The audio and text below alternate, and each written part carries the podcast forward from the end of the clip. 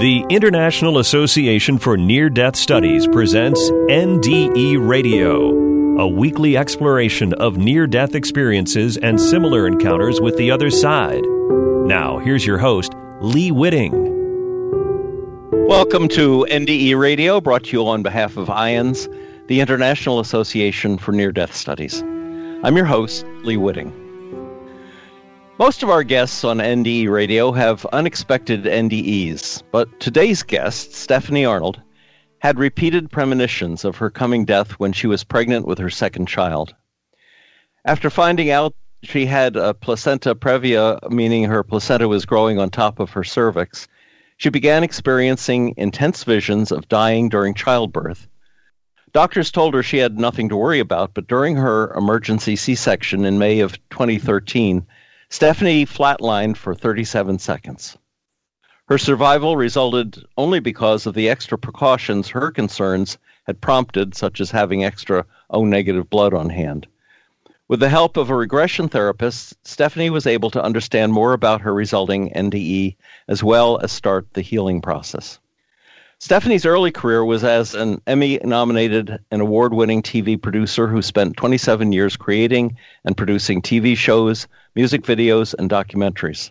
Today, she offers support to families affected by trauma and surviving against the odds. She has appeared on numerous TV shows to tell her story, including Good Morning America, The Megyn Kelly Today Show, The Dr. Oz Show, and she's currently streaming on Netflix's Surviving Death. The story of her experience is told in her memoir, 37 Seconds Dying Revealed Heaven's Help.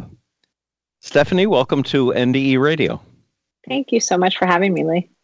Oh, it's wonderful to have you, and it's real. This is really an interesting story and quite different from a lot of the of the uh, stories that uh, we generally feature. Stephanie, you wrote about your premonitions, such as, and I'll I'll just quote a little bit here. I was taking my daughter to school in New York City, and I was walking across a park past a fountain, and all of a sudden I had a vision of the fountain going from water to blood. There was blood leaking out of everywhere. Uh, my hands got cold, and I had to catch myself off balance.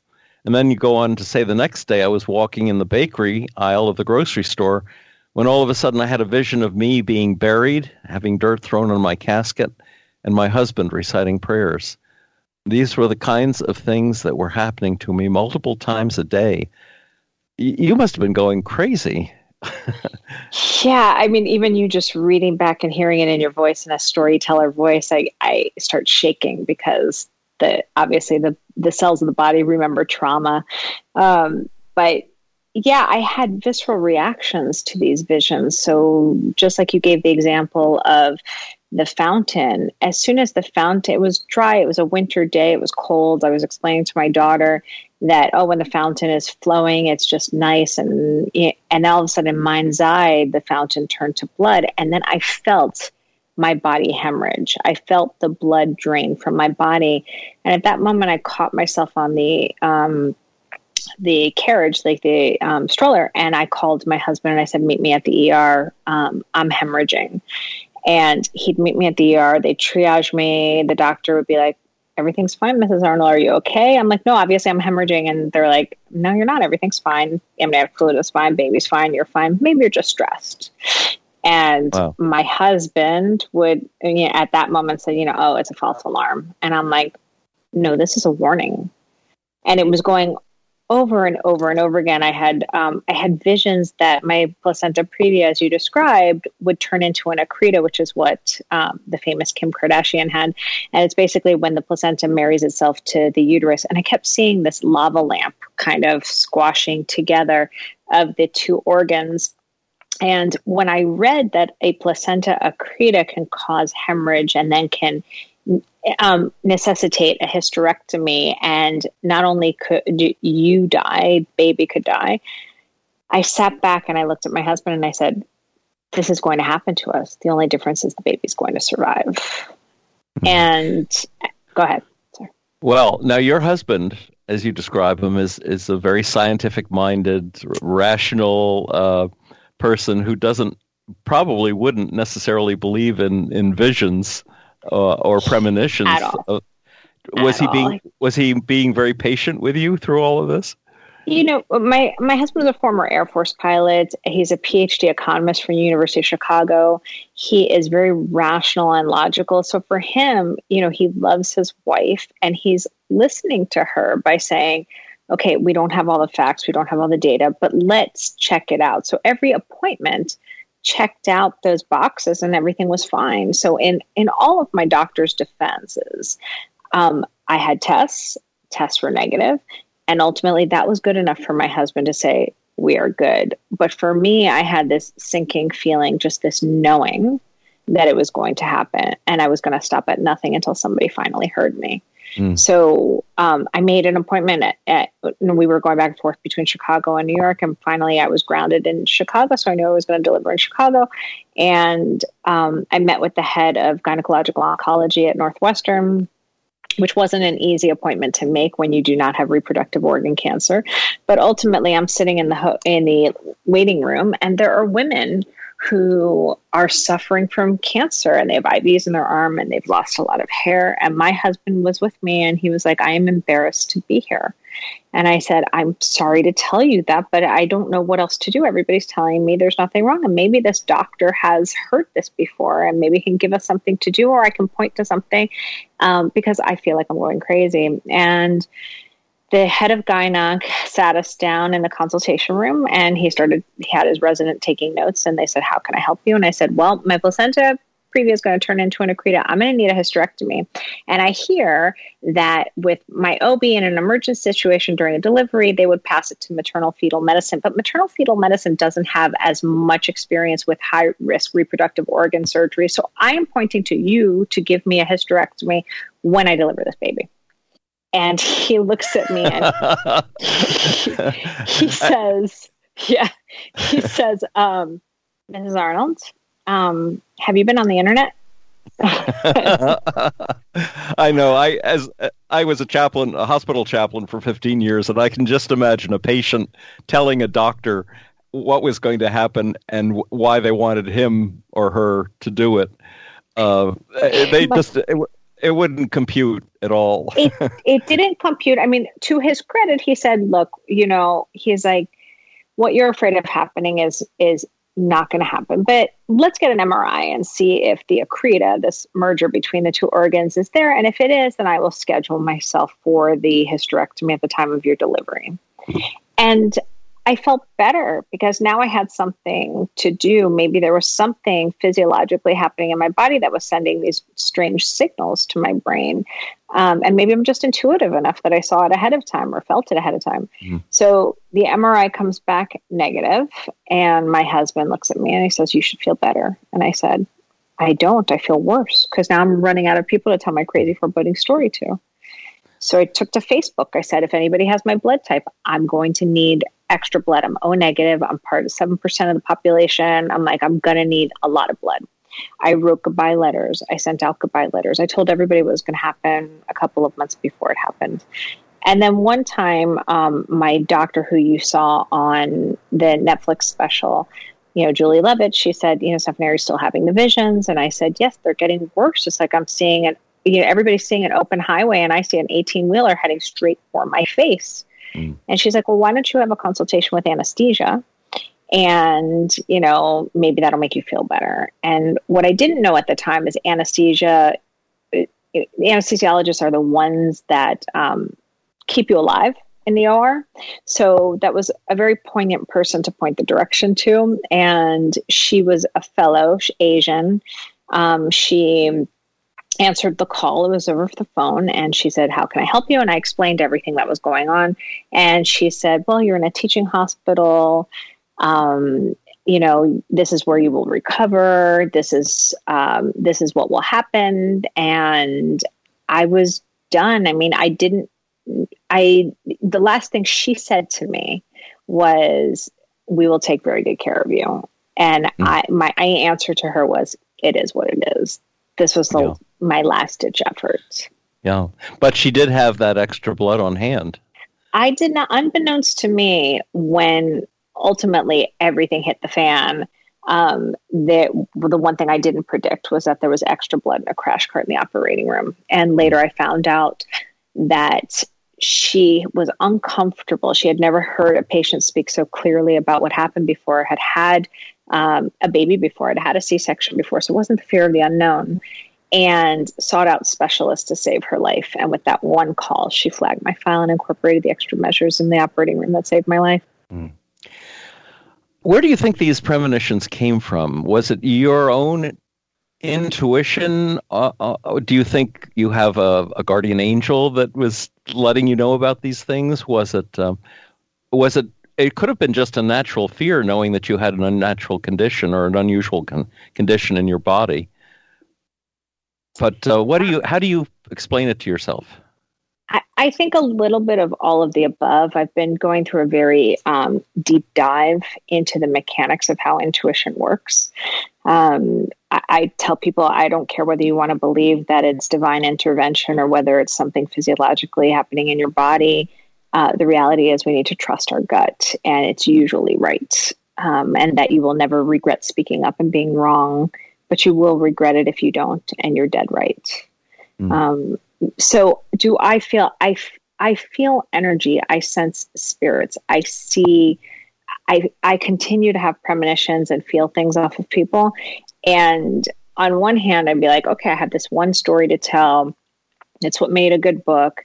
This is what's happening. Um, and that's it. Like I was done. I was like, great, fantastic. But what I've learned later, also through IANDS and different experiences, and Dr. Bruce Greyson had explained to me, you know, a lot of people that have had near death experiences, it's, it's once you go asystolic, which is no electricity running through the body, and you get plugged back in, you're on high voltage. And so all of a sudden you start feeling things off people that don't make sense. And, um, and I don't know whether I'll ever get the answer. A lot of people theorize. I mean, I just had a discussion with somebody that said, well, you manifested it all to happen. And I said, okay, so you think that I could manifest my hemorrhage, a hysterectomy, um, general anesthesia, my organs to combine just by my thought? And you also think that I can perceive somebody's death or heart attack before it happens and I am willing that to happen? And they're like, well, I, it's a, a theory. I said, okay, it's all theories right? I you know i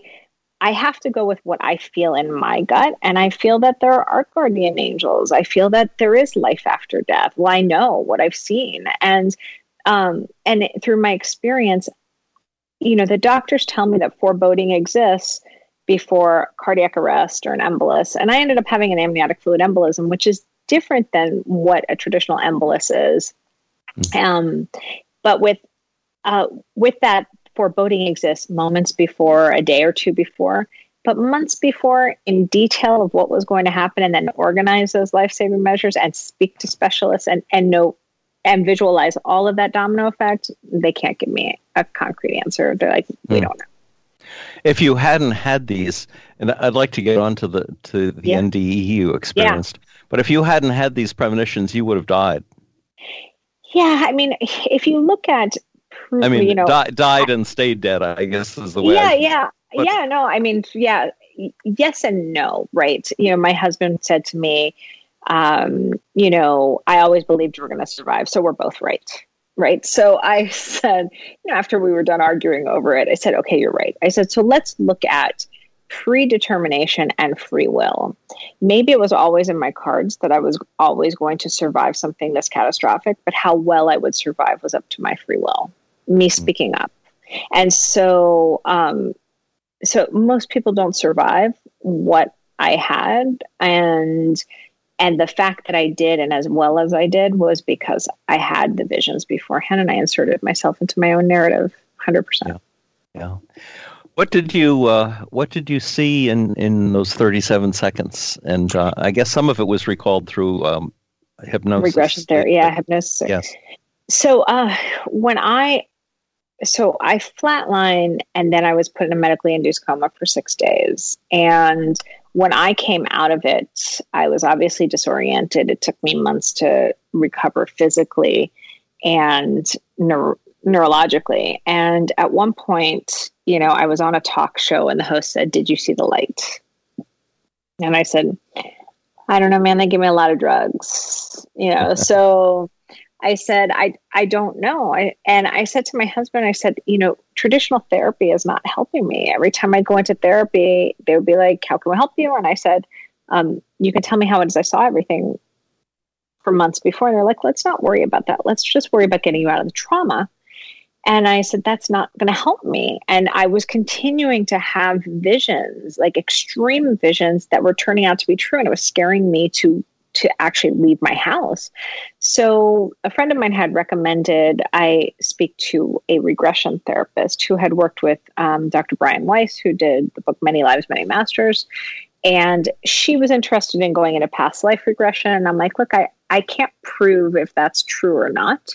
I said, but I would, if there's a way to go back into the moments of 37 seconds and beyond, I would like to do that. And so I had no real belief system about hypnotherapy. I just knew I was exhausted. And if there was a way to find an answer, I was going to relax into it.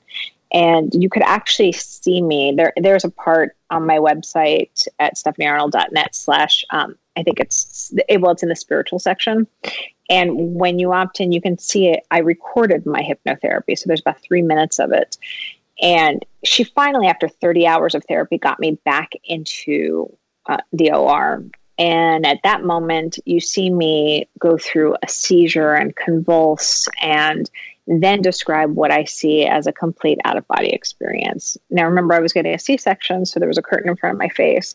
So I couldn't see below my neck. And what the doctors described to me about 10 minutes before they delivered Jacob, I think, well, I think I feel that I separated from my body at that moment because I didn't want to feel what was going to happen. So they told me, they kept asking me questions Are you cold? Do you need anything? Your husband's not here. We're here for you. And I wouldn't answer anything. I was catatonic. So um, she took me back into those moments and it, she said, it basically, um, these memories are stored like film strips in your brain. And under hypnosis, you'll be relaxed enough to access those film strips, and then they come alive in 3D. And I was able to go in as the observer, and I went into the OR. I saw my body on the table, I saw my spirit perpendicular to it. And then the moment of flatline, I saw this flash like a shooting star.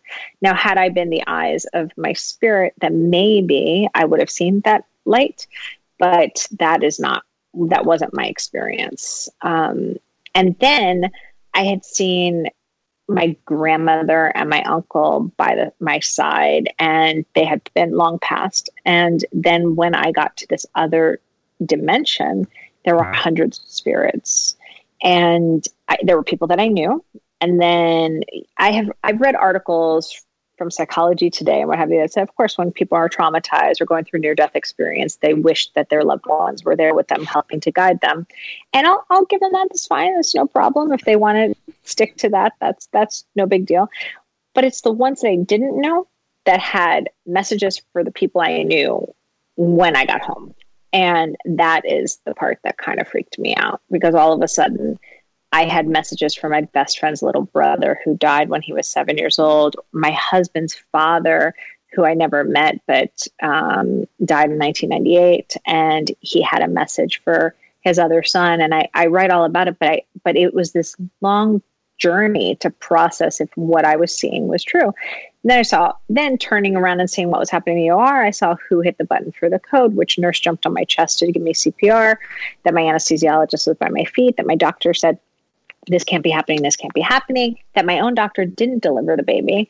Um, like there were all these details, what my daughter was wearing in the labor, or what my husband was wearing off the plane getting uh, coming from New York, what my daughter was doing in the labor delivery room, the subsequent coma, like the days in where my mother almost passed out walking in to see me, what she was wearing. So all of these these details, and you know, and, when I was done, yeah. And and these details checked out when you talked to the people involved? They said, yes, so ha- this did happen. Yes, that's what I was wearing, etc. I was very happy that I had it on tape because, you know, my husband looked at the tapes and he said, well, this could be a recalled episode of Grey's Anatomy in your head, right? And um, we've had many an argument about it. And I said, you know what? It's a fair Economics point. will do that to you. A hundred percent. So, um, so I took I said, yeah. I went back to the therapist. I said, how do you know what I'm telling you is true? And she said, Sometimes the only validation we get is the patient feels better and you feel better. I said, That's not good enough for me. My, my producer mind, my research mind was like, I have witnesses. So I took the tapes back to the doctors who were present. And when I was there, I saw a nurse who came up to me. I was saying thank you to people. And one nurse came up to me and said, Mrs. Arnold, you don't know me. I said, You're the nurse that broke my ribs. And she was startled and she said, And I would do it again to save your life. Mm. And then my doctor said it's accurate down to where everybody was standing, what they were doing. I said, Did you keep saying this can't be happening? This can't be happening? She said, I did, but in my head. Mm. Interesting. When you saw these all these people, and you said hundreds of people, were they with you in the operating room, or were you in an, in an entirely different place? Entirely. And what was it? And what was it? What is? What do you remember about the place you were in? Um, I didn't see any buildings. It was more of like an open and warm, inviting environment. I, interestingly enough, even when I see spirits today, I don't see ankles or feet because I don't want to be have the confirmation that what I'm seeing is what I'm seeing. So um, I don't look down, but the people look like their best version of themselves. Like my grandmother was wearing a yellow apron in her 60s and she died with Alzheimer's in her 90s. Um, my uncle, who was a smoker and, you know, had a beard, what have you, looked like a younger version of himself.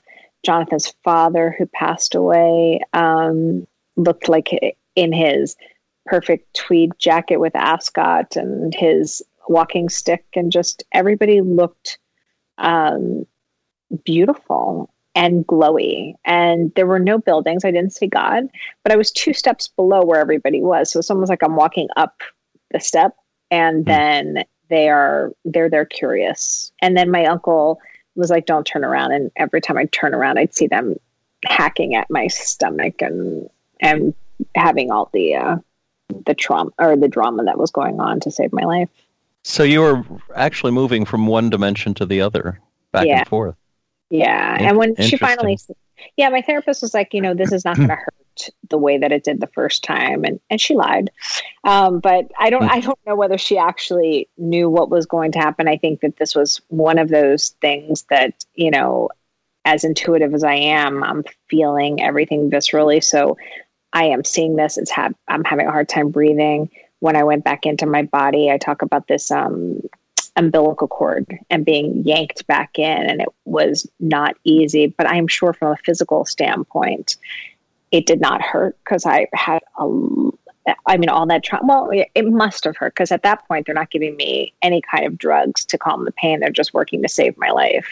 Yes. So, um, so in that moment, from a visual from this therapy, I started feeling the trauma in the stomach. My stomach hasn't quite healed um, yet, and all of my uh, all of my wounds are really in that pelvic area where I feel it um, periodically. But well, broken, just the broken yeah. ribs from the CPR. It took can a long be time. a long time healing. Yeah. I when I I spent eight years on an ambulance doing EMT work as well, and it's such a horrible feeling. You know you've broken a rib when yeah. you're doing CPR, yeah. uh, and uh, it's but you got to got to do it. You, know, you do. I mean, and because I was edemic, I didn't feel it for a long time until the kidneys kicked back in. Then I'm like, why am I why is why am I so sore over here? Right. you you you mentioned the um, spirits that you've seen since then. Tell us about mm-hmm. that.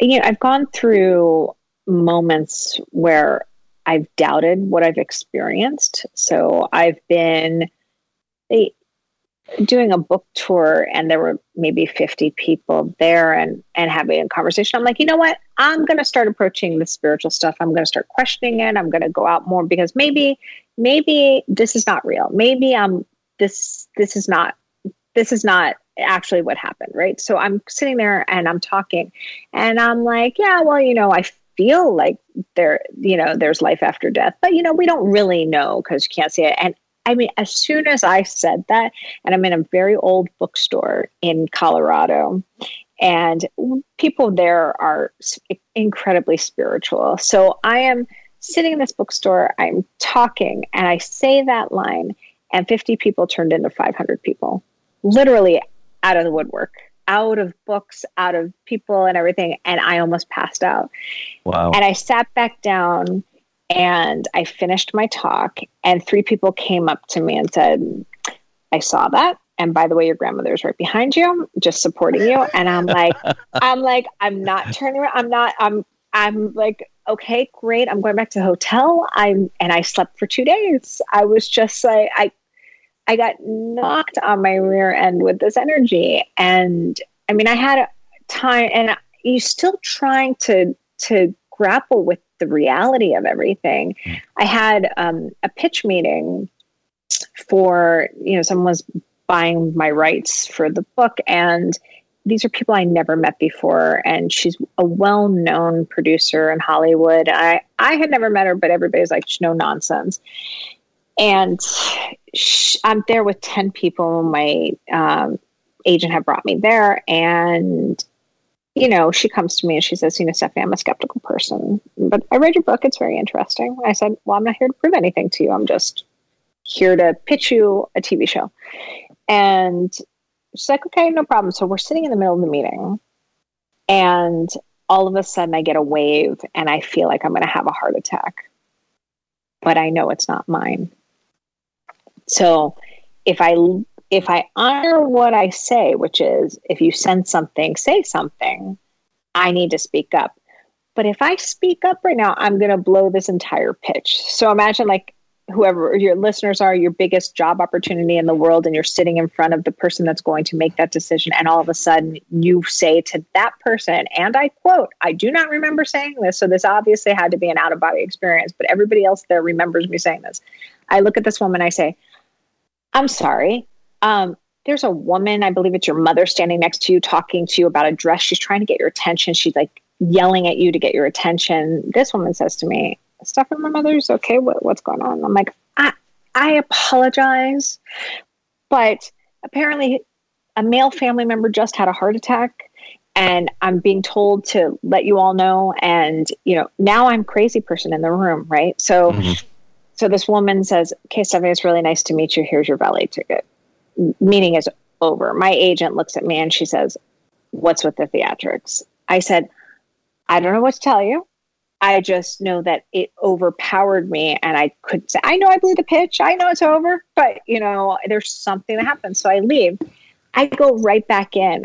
Now I'm stalker, right? So I go back in and I knock on her door and I'm like, I am so sorry. Can you please check in with your family member? I'm convinced it's coming from her. She's like, Stephanie, you don't think I'm going to have a heart attack? I said, no, it's a male family member. I said, but can you please just call and check in? Okay, Stephanie, bye.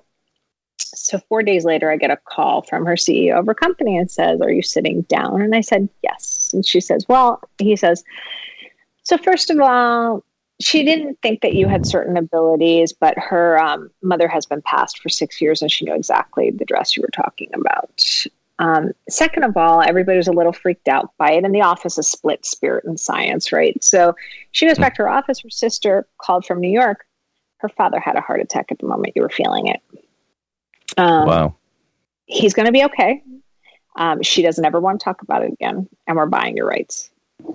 that was like that was like God, that was a very difficult way to to go about it. But but at that moment I realized this is more than intuition, right? This is this is something else. And I've been on this path to try and figure out what the heck is going on and how how do the mechanics work.